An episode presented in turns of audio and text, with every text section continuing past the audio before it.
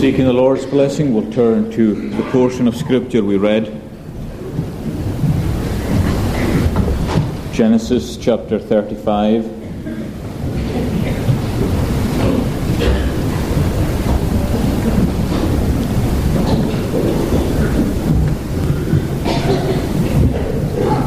And verse 1 of the chapter. And God said to Jacob, Arise Go up to Bethel and dwell there, and make there an altar unto God that appeared unto thee when thou fleddest from the face of Esau thy brother. And God said unto Jacob, Arise, go up to Bethel. The last Sabbath we saw how Jacob fell gradually into a state of spiritual declension when he lived in the place called Shechem. And he did that because of his prosperity and largely because of fear of some of his own family. And in his prosperity, he forgot the vow which he had made at Bethel many years before. And so he rested, in a sense, on his lease in Shechem, and he forgot to be a pilgrim. He bought a well there, he built a house, and he bought a small piece of land. And over a period of 10 years, he gradually declined spiritually. And then the Lord laid his hand upon him by way of chastisement again. And that happened with the defilement of his daughter Dinah, which we looked at last week. And the hand of chastisement was also upon him in the way in which his two sons worked vengeance for themselves in the light of that. And they slew the men of Shechem for the rape of their own sister Dinah. And in these things Jacob was conscious that the hand of the Lord had fallen upon him in chastisement. And he begins to fear, as we saw last week. He said to his sons, after their vengeance, You have troubled me to make me stink among the inhabitants of this land. And they shall gather themselves together against me and slay me, and I shall be destroyed, I and my house. So you have a picture there of a man who is conscious that the Lord has visited him.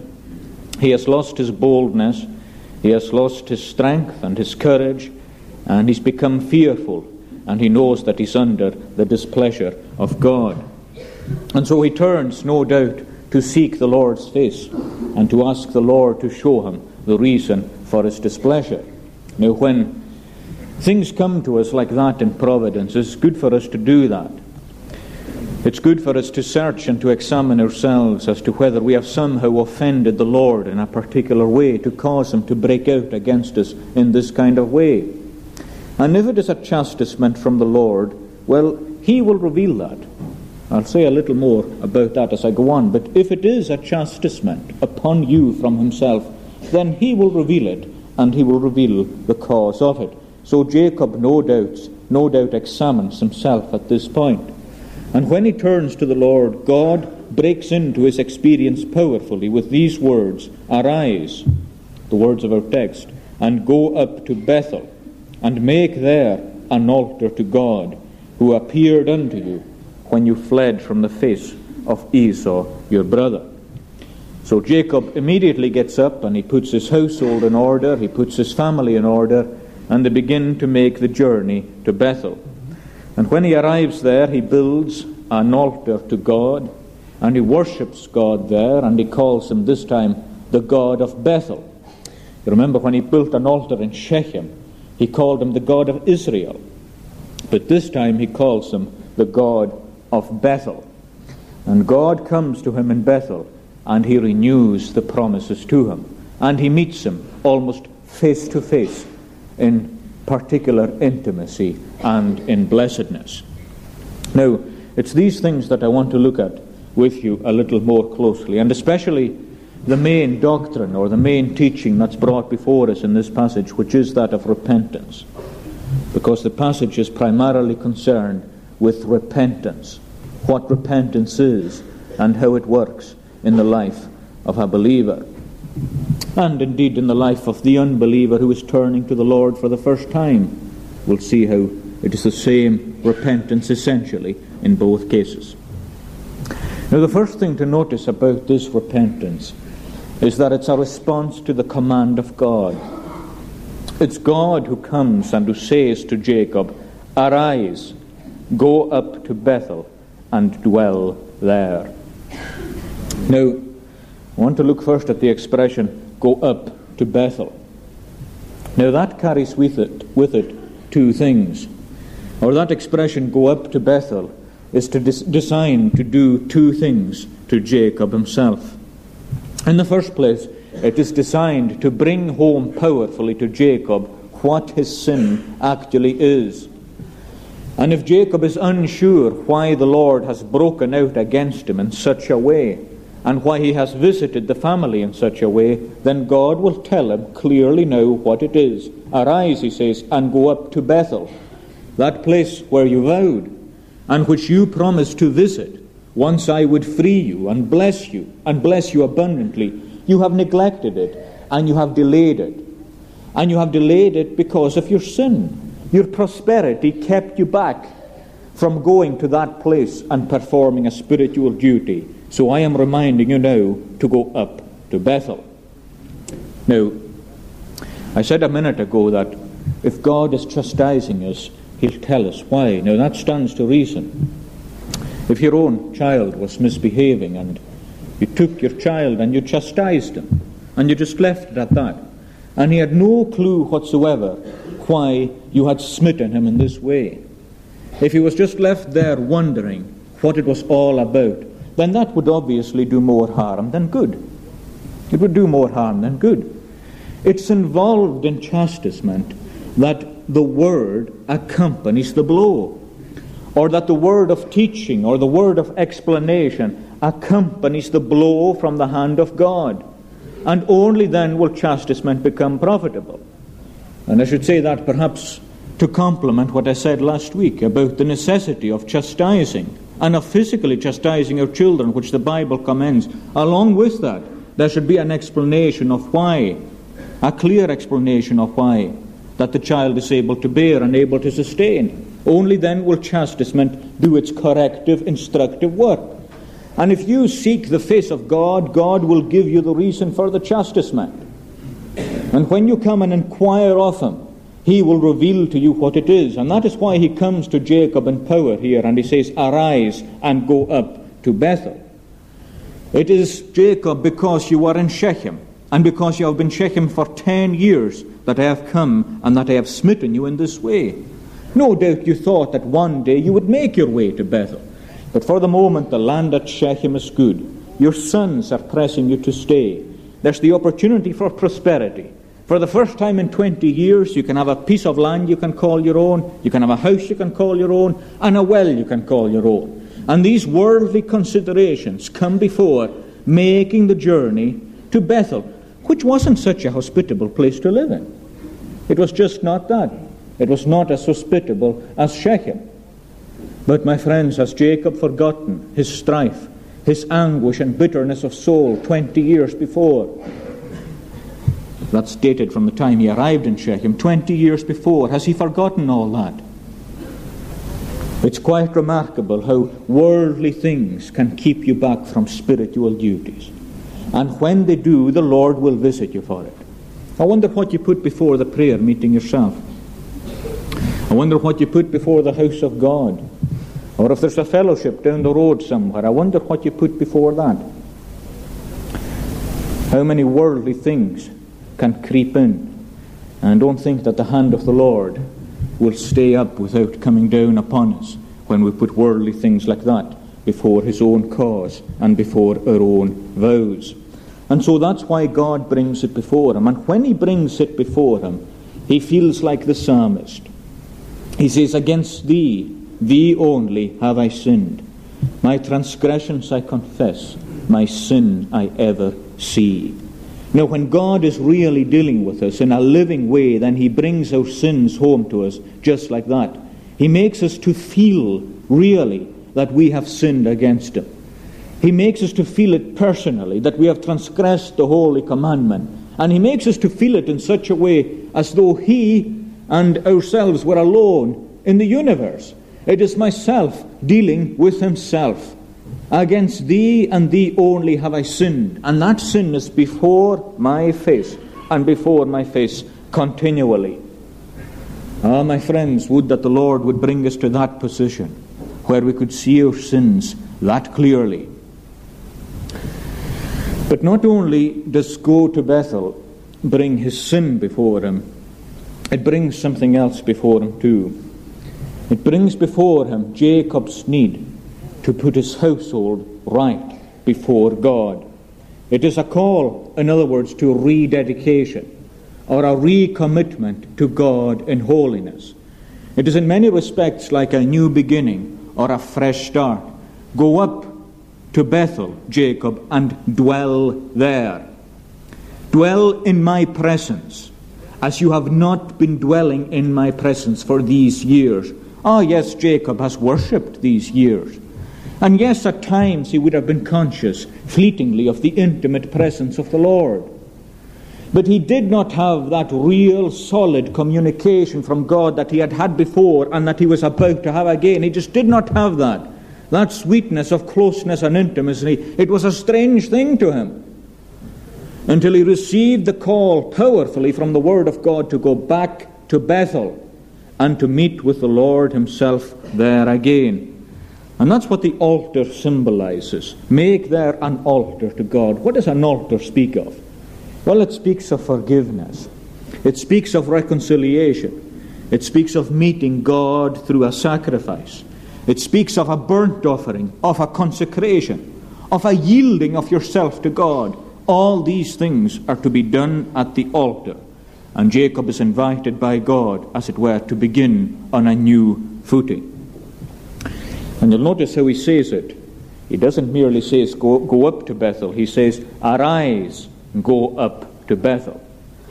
And the very word as it's given us is designed to give the impression of someone who's been slothfully at ease, someone who's been in some kind of spiritual slumber or spiritual stupor, someone who's been in a state of morbid apathy, someone who is not moving and who is not industrious in the way that he should be. He is sitting in the dust and he is a shadow of what he ought to be. He has allowed other things to take the place of the Lord. Rise up, Jacob. Shake yourself out of the dust and press forward to Bethel. And there I will meet with you at the altar, and there I will bless you. It is as though God is saying to Jacob, Enough of being ruled by your family instead of ruling your family.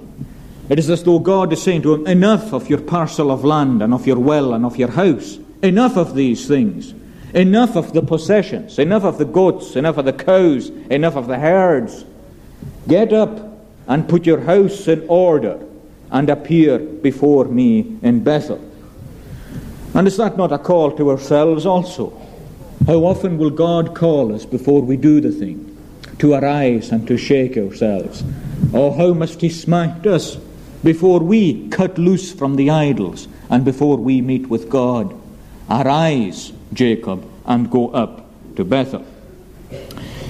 Now, there's another one or two things I want to notice in connection with this commandment. First of all, I said that it's of God. It's a command to repent, and it comes from God. And viewed in one perspective, that is a marvelous thing itself. It is not as though Jacob, as it were, says to himself, I must repent. It is God saying to Jacob, Repent and come to Bethel. He is calling and He is reviving. And it's easy for us to believe that along with the call and along with the summons, God gives the power to do so. Because God is dealing with His own covenant people. He doesn't just give them an empty word, but He accompanies the word with power. It's as though in saying arise that Jacob arises in the very act. Jacob is conscious of the strength to do it. But from whom does the strength come? But from the Lord who calls him to do it. Arise, Jacob, the time has come. And it is a sovereign call. God calls and God energizes. In other words, without that, Jacob would remain in his stupor, and I would remain in my morbid apathy along with him. It is of God's mercies that we are not consumed. Put it this way How would it be if God said this? Ephraim is joined to idols, leave him alone. He said that about another people. Ephraim is joined to idols, leave him alone. What solemn words these are. He could have said, Jacob is joined to idols, leave him alone. But he does not leave him alone. By the mercy of God, he cannot leave him alone. Christ died for him, and God will reach down again and he will take hold of Jacob and he will pull him out of these things. Arise, Jacob, and go up to Bethel. And that shows us the wonderful grace and mercy of God in doing it. It comes from Himself. The call and the power to obey the call comes from Himself. Unless God equips you and empowers you, you'll sit under a call to repentance for 50 years in the hardness of your own heart. In our own spiritual slumber, we'll sit in it and we'll stay in it. Oh, what cause to cry to God that He might come and give a powerful invitation. Because, you'll notice, it's not only a command to repent, and this is very important, it is also, well, I can't use the expression, an invitation to repent, but I can put it this way along with the command to repent, there is the invitation to come. The invitation to come.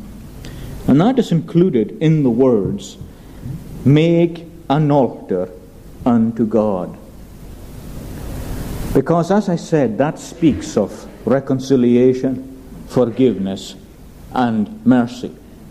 God is not merely saying, Jacob, do this, but He is saying, do this and I will meet with you.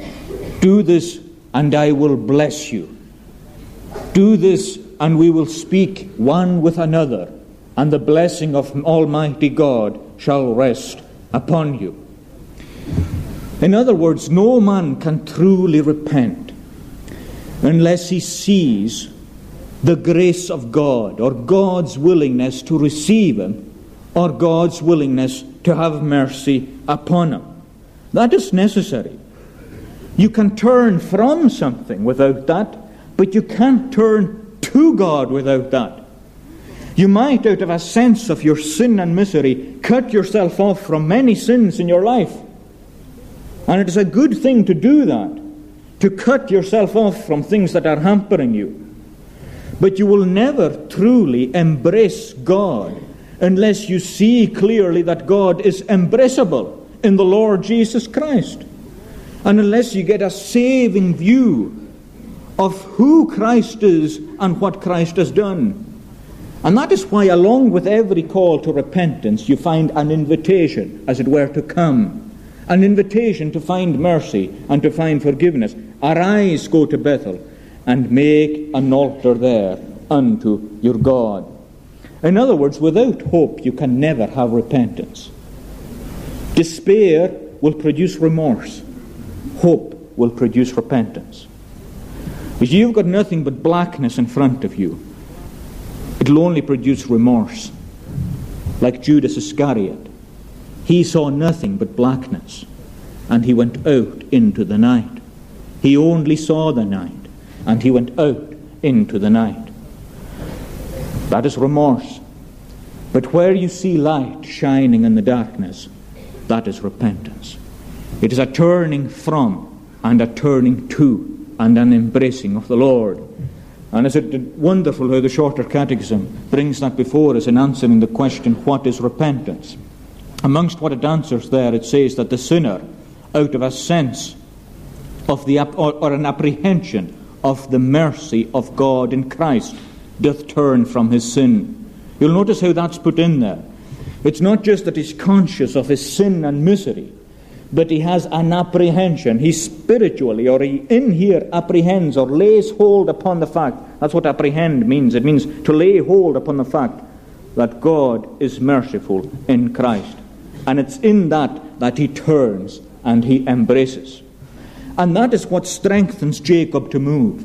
That's what strengthens him to go to Bethel, that God will meet him in Bethel and that God will bless him in Bethel. And I want you to understand the same thing regarding the cross of the Lord Jesus Christ. On the cross, Christ will meet you.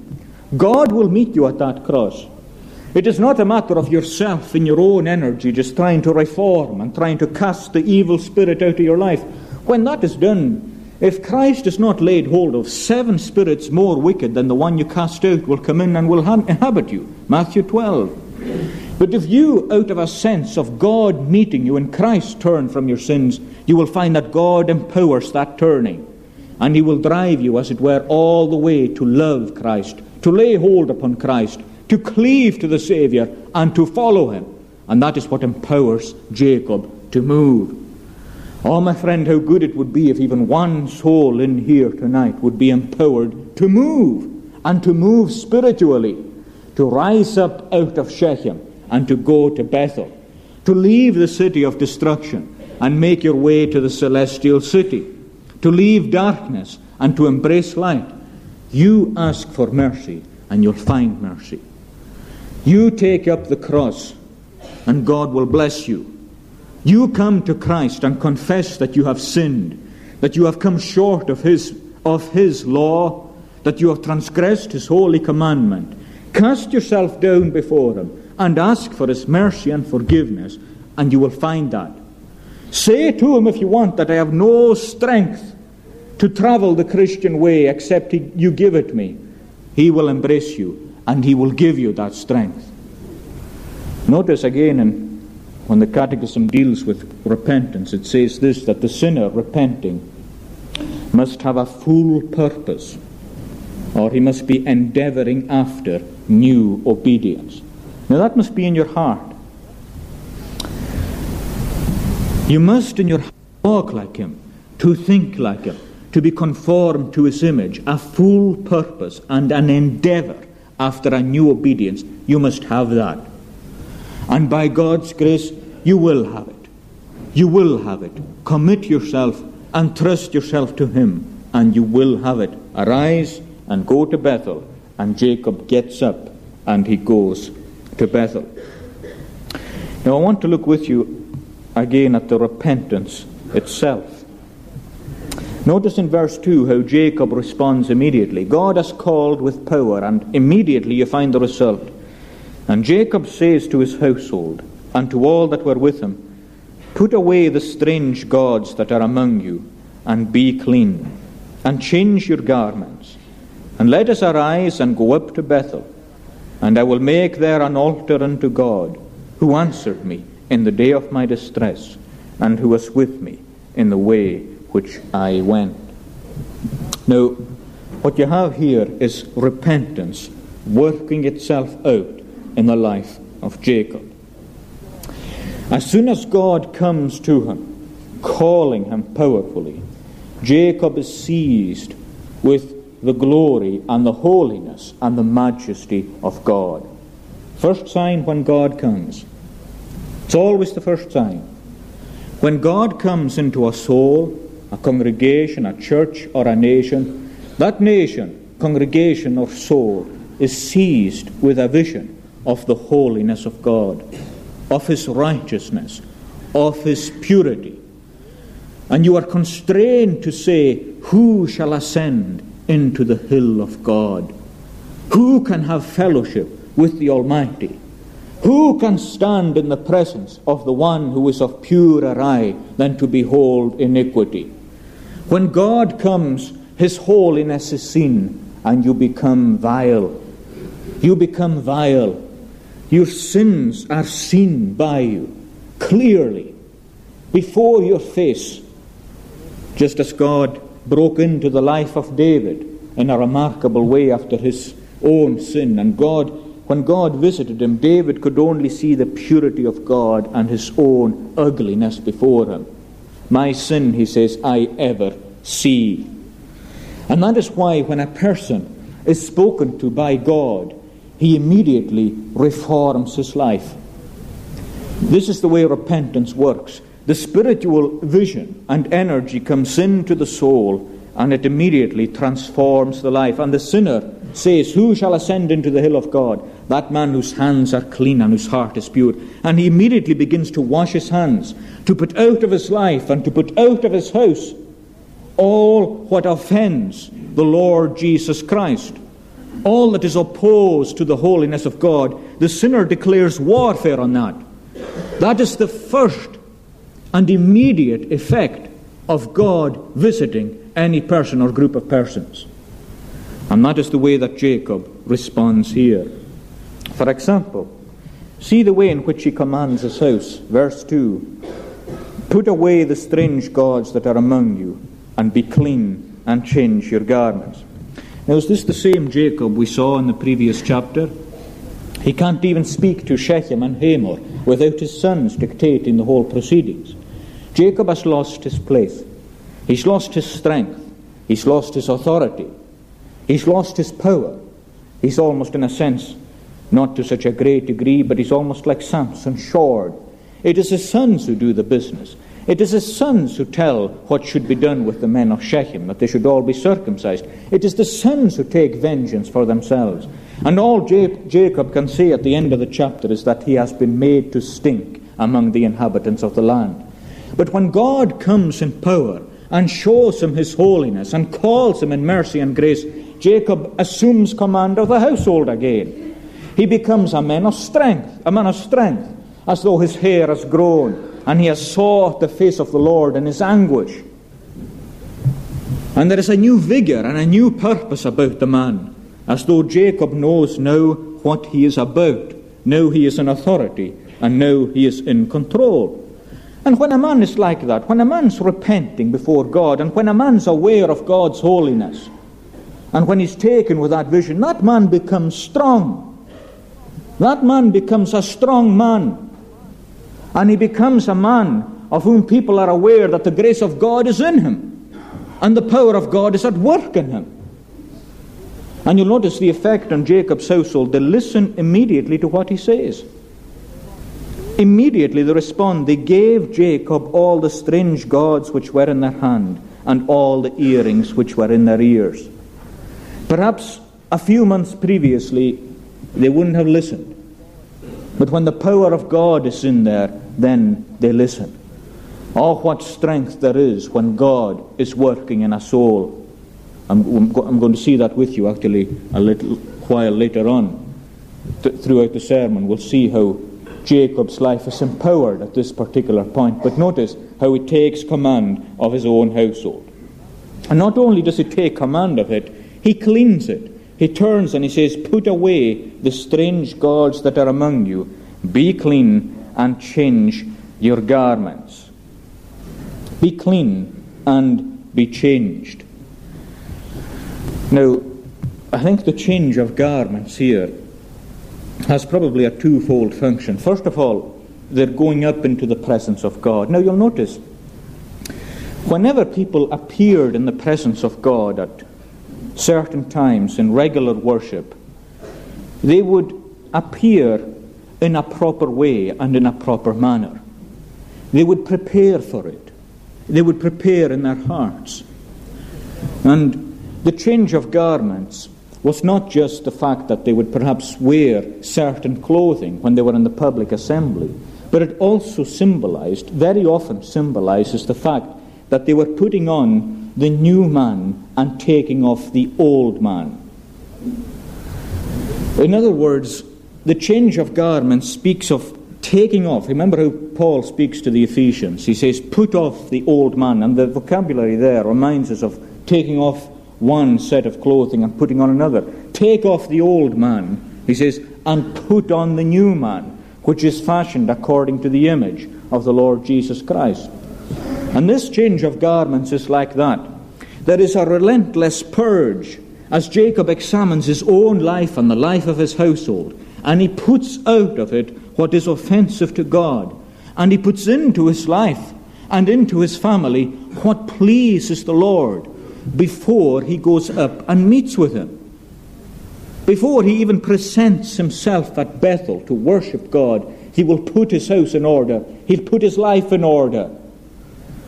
And we should always remember that ourselves. Whenever we gather, the sacred hour of worship is on the Lord's day. God still has a day which He has set aside for the public worship and for the public assembly, when God's appointed preachers will proclaim His own revealed word to the assembled visible church of God, when He has promised to be present in that assembly in a particular way at the stated hour on the Lord's day in the Lord's house. And that is a time to prepare, to appear properly, to give it reverence, and to give it respect, and not to seek somehow to cheapen the thing. And there are many ways in which we can cheapen it, but honor it. Honor it. Honor the presence of God in our midst, in the outward man as well as in the inward man. Some people think that it doesn't really matter, for example, what you wear to the house of God. Well, of course it matters what you wear to the house of God. These things are all important to the Lord. We all know that there is a difference between what you would call casual clothing and clothes that is more formal. Nobody goes to a wedding or anything like that dressed in a t shirt and jeans. Nobody does that. Why? Well, because it's not an occasion for it, it is a formal occasion. The same is true with the stated assemblies of God's house. It's not the same as having worship in your house. This is when the whole church convenes to assemble into the presence of God. Then wear appropriate clothing. Don't wear casual clothing because it's not a casual thing. You say to me, God is my Father. I say to you, God is also your King. And God is also the King of all the earth. And when He gathers His church, He gathers it as a King as well as a Father. And we should make sure that we honor him in the outward and in the inward man by giving him what is good and what is right. And they prepare for this meeting. But it's remarkable what Jacob says. He says, Put away the strange gods that are among you. Now, you'll notice that these are not just inward gods, they are outward things, because Jacob takes them and he buries them in verse 4 under the oak tree in Shechem. Now, it may seem strange that there are false gods in the presence of Jacob's house. Now, let's go back a little bit to find out what they are and where they came from. Rachel took them. She's Jacob's wife. She took them from the house of Laban, her father. Now, Laban used them. They were small images. Images of what? We're not sure. Images of maybe natural things or gods or god- goddesses, deities, things that were worshipped. And Laban used to consult these things, or he used to use them in his worship.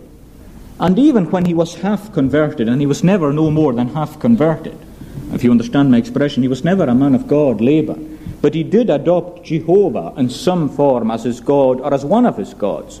And even when he worshipped Jehovah, he would use these images. Now, Rachel took these images, and I think I referred before to the fact that they functioned as title deeds to the property.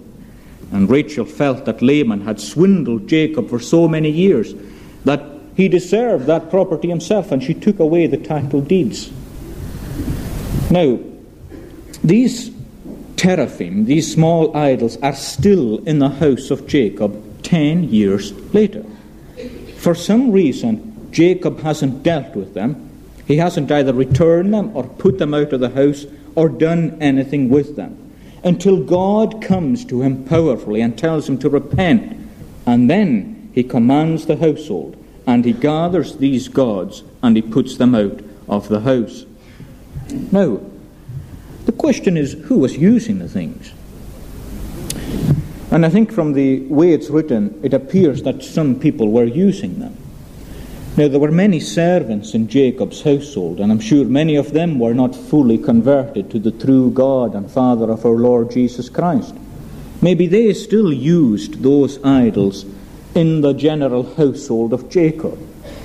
Or maybe if they worshipped God, perhaps they used these idols still to represent God. Now, that's a remarkable thing because it's amazing how often that finds its way into the Christian church making graven images or making representations of God in wood or in stone or in precious metals, making representations of God Himself. That is what the golden calf was, and that's one of the things that people forget. The golden calf was not a foreign God, it was Jehovah. It was an attempt to worship Jehovah by means of an image the kind of image that they had seen in Egypt. They represented the power of God as a calf, giving life and giving sustenance.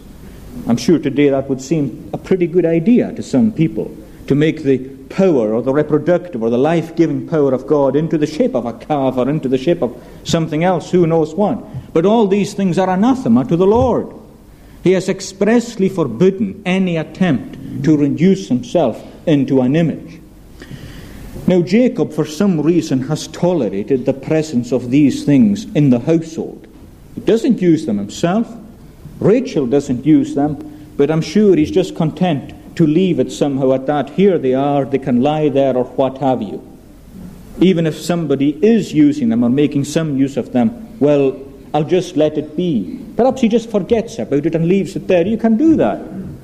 You can have things in your life which give you problems at one point, and then you just seem to somehow forget about them or think that they're not there. But when God comes in power, these things come before you. Things that you had buried in your consciousness, which God wants buried out of sight. And they resurrect and they appear. And Jacob has to get rid of them. Now, the earrings appear to be connected with that because you'll notice that along with the strange gods, they gave them the earrings which were in their ears. Now, earrings well, began in Sumer, in the, the most ancient civilization known to man. And I'm going to say a bit about Sumer in a moment. But it seems that they were probably part of this idolatry, or that they were somehow connected. Apparently, they were worn originally to keep evil spirits out. But that was the function of the earrings in Sumer and they were connected to these teraphim or to the idols. And in the giving of the idols, they gave the earrings, which possibly had an image of some kind carved on them as well. And so the earrings were cast in along with the idols. Now they originated, as I said, in Sumer. Now, that brings us to something else. Where did these idols come from? Well, they came from Laban's house. Where did Laban get them? Well, he took them from Ur of the Chaldees, where Abraham came from in the first place. Now, Ur of the Chaldees is in itself an interesting place. It's one of the oldest, again, it is the oldest civilization known to man. There in Sumer, you have the cities of Babylon, you have the cities of Ur, you have the great plain of Shinar, where Nimrod in Genesis 10 became a mighty king on the earth, and he organized the building of the Tower of Babel. Now, I'd like in a way to pause and look at that, but I'm not going to. But it would appear that the Tower of Babel was the center of all kinds of false and false religious worship. That these towers in Babylon were largely connected with the worship of the stars and the worship of fallen, foreign gods.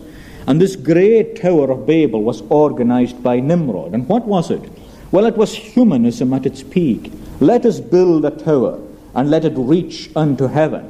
Let its top, as it were, go right up, not into God's heaven, but let it just become so big. Let it become the focal point of our civilization. Let it become the rallying point of the great kingdom that we have built. Now, you remember after the flood, God had commanded the people to disperse and to form distinct nations. But Nimrod gathered people around himself and he built this tower as the great center of humanistic civilization. And ever since Babylon, or since that time, Babylon represents man's enthronement of himself, man's attempt to be God. You remember the vision that um, Nebuchadnezzar saw of this great statue part of it a head of gold, and its chest and arms were silver, and the belly was bronze, and, um, and the legs were bronze, and the feet were clay. And that represented, it was in the shape of a man, that represented man's kingdom upon the earth. It's always opposed to God's kingdom upon the earth. You have the two kingdoms man establishing his own law, his own way of living and it's diametrically opposed to God's kingdom established upon the earth. And the one wars against the other. And Nebuchadnezzar saw this huge vision of a man. And it looked all imposing until the little stone came out of the mountain and it rolled down the mountain and it smashed the statue. and it blew away, and the stone grew until it became an all consuming mountain. That is the picture of God's kingdom finally extinguishing the humanistic kingdom of man. And that began in earnest in Nimrod's day in Sumer, and its heart was in Ur of the Chaldees. That's where the teraphim came from. And they made all their way into Jacob's family and into the land of Canaan. Do you see the teaching there? The polytheism, the humanism, the pantheism, the worship of sexual immorality, all these things are forever trying to get into the church of the Lord Jesus Christ. The worship of images, the worship of mother and child, which you have in Nimrod's own day, all these things coming into the church, continually trying to break down the law of God. Now, when I say that it's continually trying, if you go forward to Joshua chapter 24, you'll notice a remarkable thing. Now, this is many, many years afterwards. Joshua chapter 24.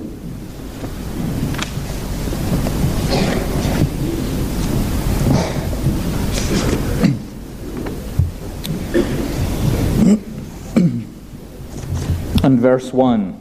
Now, look at how the scripture gives you clues all the time as to what's going on. In verse 1, Joshua gathered all the tribes of Israel to Shechem. Now, we're in the same place. This is where Jacob was, and this is where Joshua was gathering the tribes many years afterwards. And you'll notice what Joshua calls them to do in verse 14. He's calling the tribes to do this. Now, he's about to die himself, and he, he counsels the people. Verse 14 Fear the Lord and serve him in sincerity and in truth. He doesn't just say one, he says the two, in sincerity and in truth. And put away the gods which your fathers. Now, look, he's still telling them, after they came out of Egypt, put away the gods which your fathers served on the other side of the flood. Now, that's a reference to Abraham, before he was called out of Ur. The little teraphim, the gods of Nimrod, which your fathers served on the other side of the flood, and in Egypt. In other words, even this burying of them by Jacob under the tree didn't get rid of these things. They somehow or other found their way back into the very family of Jacob itself and serve the Lord. And he says, If it seems evil to you to serve the Lord, you choose this day whom you will serve. Whether the gods which your father served on the other side of the flood, or the gods of the Amorites, but as for me and my house, we will serve the Lord. And notice verse 23 Now therefore put away the strange gods which are among you, and incline your heart unto the Lord God of Israel. Now that tells us that we have to continually put idols out of our heart. We have to continually put idols out of the church.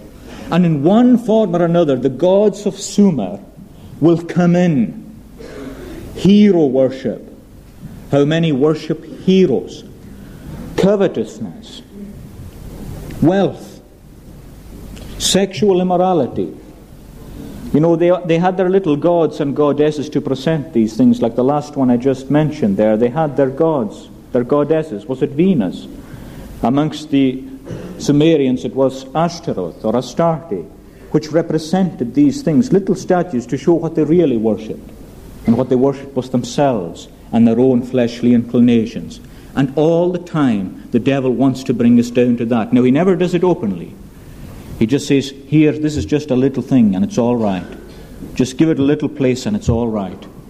And then he'll move on a little bit more, and he says, Well, you've got this, so now get that. And that is how the images stayed in and you know how they came into the Christian church in the early centuries of the church, and in many parts they've never been put out, the very worship of images. Put out idols. And it's the Lord not telling yourselves to do that very thing, to get idols out of our own lives. Now, finally, and very briefly, you'll notice that God blesses this repentance. Now, this is a remarkable thing.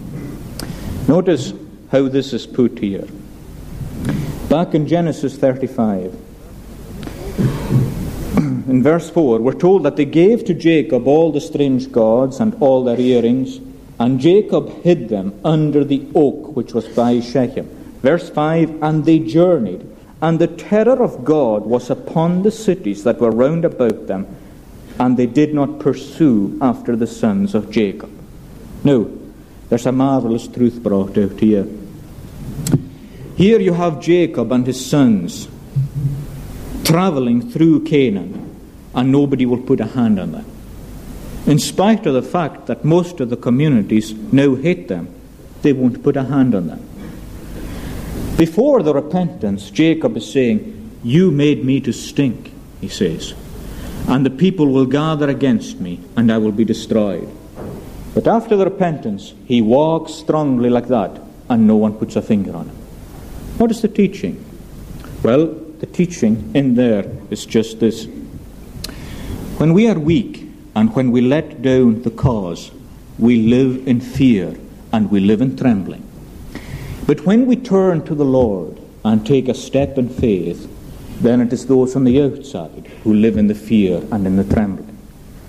Because when the church is repentant and when your soul is repentant, you become terrible as an army with banners. And when the presence of God is in you and it's living in you, the world knows it. And when he has forsaken you, the world knows that as well. The world knows that as well. And Jacob well knew when to be afraid, and he well knew when to be strong. And he just walks like that, in the way that they walk through the Red Sea, and everybody just stands back because the power and might of the Lord God is upon him. Oh, my friend, are you afraid of the world outside? Or is the world outside more afraid of you?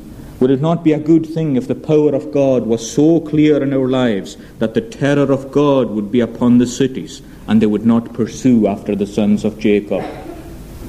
That's the change repentance made in this man and in his life. And the last thing is this that when he went to Bethel, God appeared to him there, and he appeared to him with special promises, and he renewed the covenant with him. Ah, how many feelings Jacob had when he stood in that place, when he saw the stone that he had erected there thirty years before. How he must have wept when he remembered leaving the household of his parents, when he had nothing at all. But God helped him with a vision. God gave him strength and God gave him grace. Sometimes you feel like that, you know, you go to a place or to a situation and you remember how God dealt with you there before and you're overcome by it. And there God suddenly appears to him. And he reveals himself to him. And Jacob has fellowship with him. And this is the kind of fellowship that Jacob hasn't had for some time. He has it now. The gods are out. And in comes Jehovah. And he builds an altar. And what does he call it? The God of Bethel. Remember last week I said that in Shechem he built an altar and he called it the God of Israel. And I sometimes wonder if he was glorying in what had happened to himself rather than in the one who made it happen. You are a prince with God and with men. He doesn't call this altar the God of Israel at all. He calls it the God of Bethel, the God who helped me in my weakness, the God who sustained me. This is a strong man. This is a man filled with the Spirit of God. He can only glory in his own weakness and in the power of God the God of Bethel, who helped me and had mercy upon him. May we all know him and know him better. And may he bless his word. Let us pray. O Lord, give us grace to lay hold upon the gospel, to recognize that there is plenteous redemption to all who fear thee. O help us to turn towards thee to see that Christ is more willing to forgive than we are to ask ourselves. Give us grace to turn for Christ's sake. Amen.